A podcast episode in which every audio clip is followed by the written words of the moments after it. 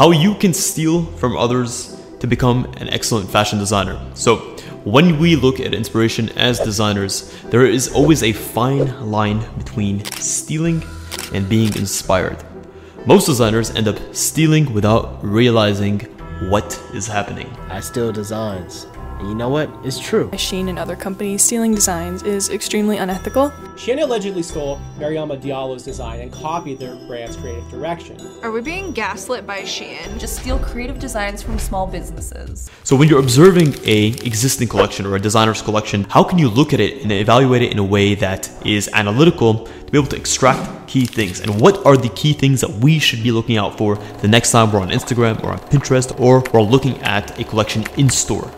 When observing any collection, we always have to start off by asking ourselves, how is the framework of research that the designer employed into this collection built? Perhaps they were researching different extreme regions of the globe, not only from a functional standpoint in terms of the fabric selected, but perhaps even from an aesthetic standpoint in terms of how the design was cut, how the color palette was selected. This could give you a specific link that you can make in your own designs we also need to look at what sorts of conceptual ideas were developed in order to relate it to the group of products being designed. Let's look at the example of the outdoor wear.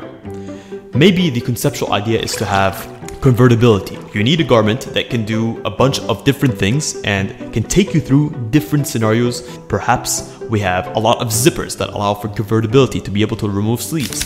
Perhaps we have hidden pockets. Perhaps the clothing itself is made out of a collapsible material that allows itself to be collapsed on itself, to be able to be packed in an instant. We'll also need to evaluate when it comes down to the customer avatar. Does it appeal to one group more than the others? Why or why not? Let's, for example, look at a brand like Gymshark. Gymshark offers a variety of weight lifting apparel for broad audience. Some of them are more into yoga, some of them more into running, some of them are more into the traditional gym. So if it's a yoga focused capsule, then perhaps it lacks some of the elements that a weightlifting customer might need. Ask yourself, what would I do that this designer would never do? You might look at a brand like Off White. Off White traditionally operates in a ready to wear space that commands a high price. But their unique ability to flip the script and to give the luxury focused consumer something that was out of the norm really gave them a way to stand out in the market. So we had the ready to wear segment, which was a luxury segment that was dominated by brands that were just copying off each other, creating these very catwalk ready clothing. And then you had Off White that came in and deconstructed everything, gave the luxury space a street focus. Next, when you're looking at the collection in its entirety, you need to ask yourself did the collection theme or did the inspiration that the designer was going after influence the price point of the collection?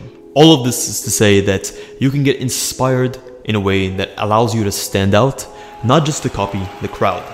Take each visit that you make to a store or each purchase that you make as an opportunity to learn. If you love the passion, the craft of creating your own pieces, then learn to love the process of being inspired. As if you enjoyed this episode, please consider smashing a massive thumbs up.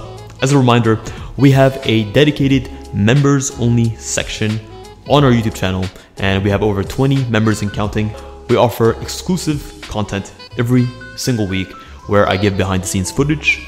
I give additional tips and tricks on how to design, develop, and produce your own clothing brand. I also, in the future, will start to do a lot more live streaming events where I'll be able to take one on one questions Thank you so much for tuning into this episode of Fit Design TV. Until next week's episode, stay awesome.